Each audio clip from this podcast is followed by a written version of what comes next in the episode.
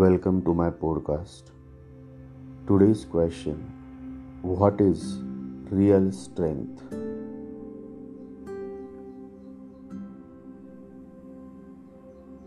Some people in your life want to harm you. They want to make your life miserable. They want to do all those things that can make you feel low.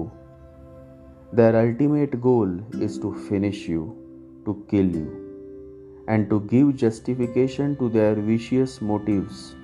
They are ready to go to any extent.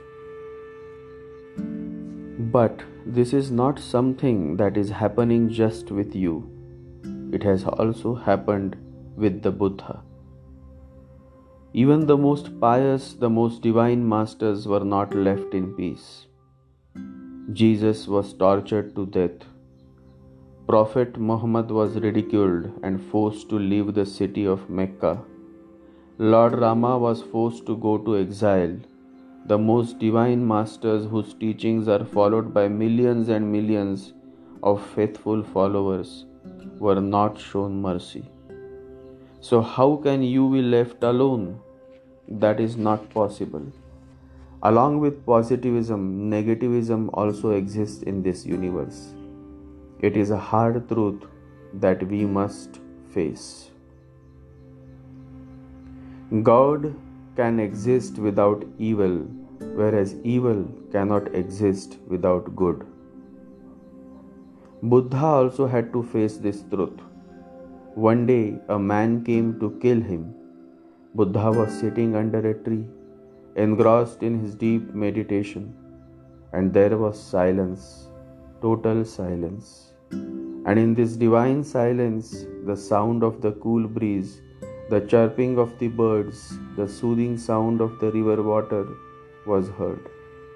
When you become silent, you are able to hear the unheard, the divine. Engrossed in his deep meditation, Buddha looked gracious in his lotus posture. Everything was divine. And amidst this beautiful moment, this man came and said, "Buddha, I have come to kill you." Buddha opened his eyes. There was no sign of him being disturbed. No one can disturb the masters. And so Buddha smiled and said, "If that is so, then you must fulfill my dying wish." The man said, "What is it?" Buddha said, "Cut off the branch of that tree." Immediately it was done. "What now?" asked the man. "Put it back again," said the Buddha. "Are you crazy? Are you mad or something? You are a fool. How can you even think that this can be done? It is total madness," the man replied. And Buddha smiled and said, "Young man, on the contrary, you are being foolish by thinking that you are mighty and can destroy. That is the task of ignorant children, of people living in total unconsciousness. The weak know how to destroy and kill. The mighty know how to create and heal. Decide what you are before you stab me with that knife." There was so much of grace, so much of depth in those words of Buddha that they moved his heart, and the young man, for the first time in his life, knelt to the ground. He had the freedom to kill Buddha, but his hands would not move. His legs would not move. If at all there was anything that was moving, it was his heart. When consciousness arrives, the heart awakens. And then there is no stopping. There is no looking back. You are transformed into something beautiful, just the way an ugly-looking caterpillar is transformed into a beautiful butterfly. Now the man felt lighter. There was no hate, no heaviness in his heart. The ugliness was gone and the beautiful had arrived. The divine had arrived. He knelt to the ground. He could no longer control his feelings and he started crying. With every drop of tear, he came closer to God, closer to the Buddha. Buddha took him by the hand and helped him to his feet and then patted him on his back. The man started confessing. He said, "All my life I have been rejected. People hated me because of my race, my religion. They would never let me live a normal life. They forced me to become like this. They forced me into a hell that I never wished to be a part of. And so I started hating everybody around me. And the day I came to know that you have come to this village, I came to disturb you, to kill you. But when I met you, when I heard you, I could feel something that I had never felt in my heart. I could feel love. Your words are so deep, so divine, that you have touched my heart. I have never seen such a divine man. I have never met someone who does not fear death. You are different. You are divine. I could feel the grace of your omnipresence. I could feel the love you have shown towards me, and I could sense the message you have provided me with. I have realized my foolishness. I have been considering myself the mightiest person, but now I have realized that my might is only limited to killing and destroying, and you have made me realize that is not what might is. I cannot put the broken branch back to where it was, and I was considering myself mighty. I don't want a might which cannot heal, but can only kill. I came to kill you, but your divine words and grace have killed the very evil that was within me. I am now reborn, and I feel so light, so good. Never in my life have I been so happy. Never in my life have I been so content.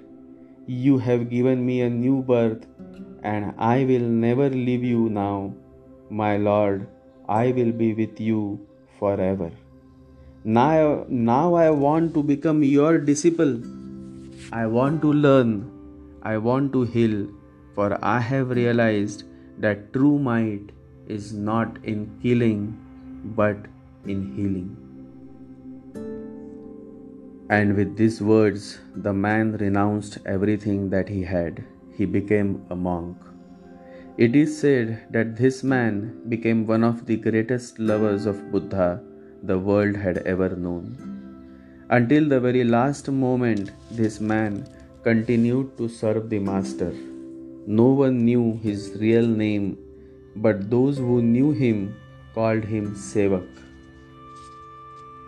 Sevak means the serving monk, because every time he was found serving the Buddha.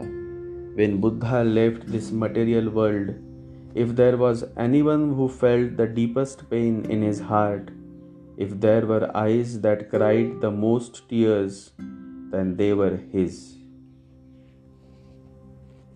A hater becomes a lover.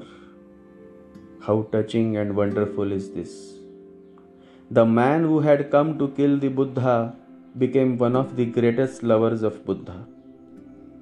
The greatest transformation happens when divine grace is felt in your heart. That is the greatest transformation, the greatest blessing one could ever have in his human life is this. When there is a change of heart, everything starts changing in your life. Then the trees look greener, the chirping of the birds sounds sweeter, and life becomes a garden of bliss. Man's nature is not essentially evil. Brute nature has been known to yield to the influence of love. You must never despair of human nature.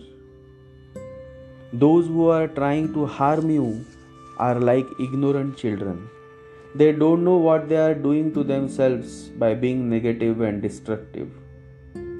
Some people create their own storms and then get upset when it rains. The true mark of maturity is when somebody hurts you and you try to understand their situation instead of trying to hurt them back. Always remember, the savior is more potent than the destroyer.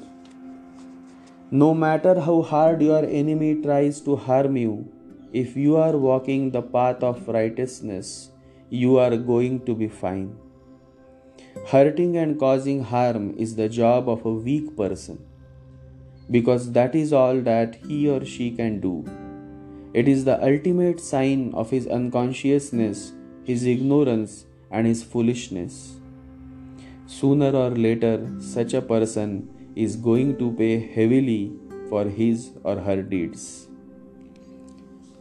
Mighty is the Lord who heals you, who motivates you, who inspires you to rise.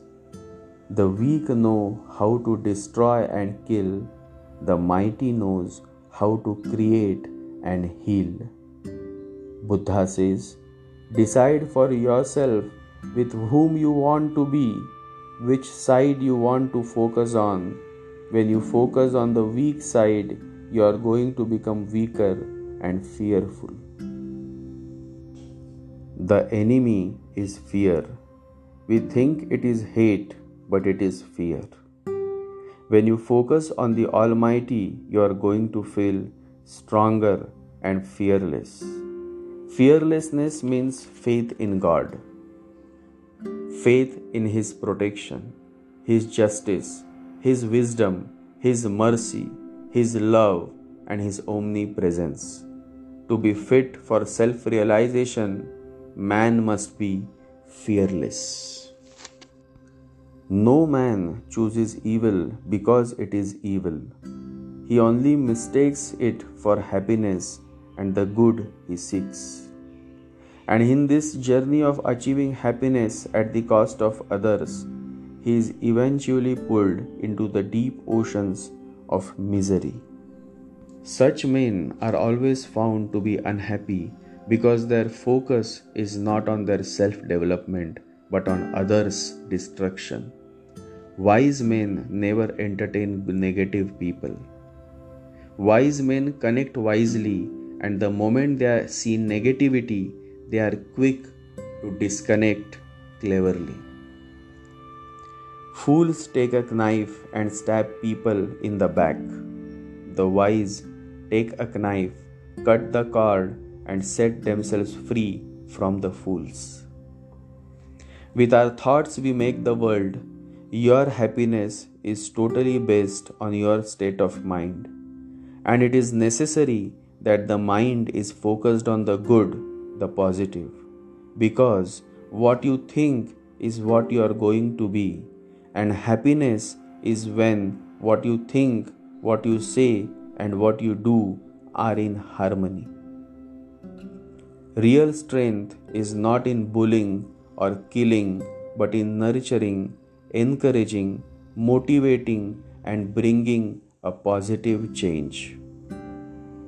Foolish people, selfish people are always thinking of themselves, and the result is always negative. Wise people think of others, helping them as much as they can, and the result is happiness. Love and compassion are beneficial both for you and the others. Through your kindness to others, your mind and heart will open to peace. Let there be more and more peace to your life. Meditate.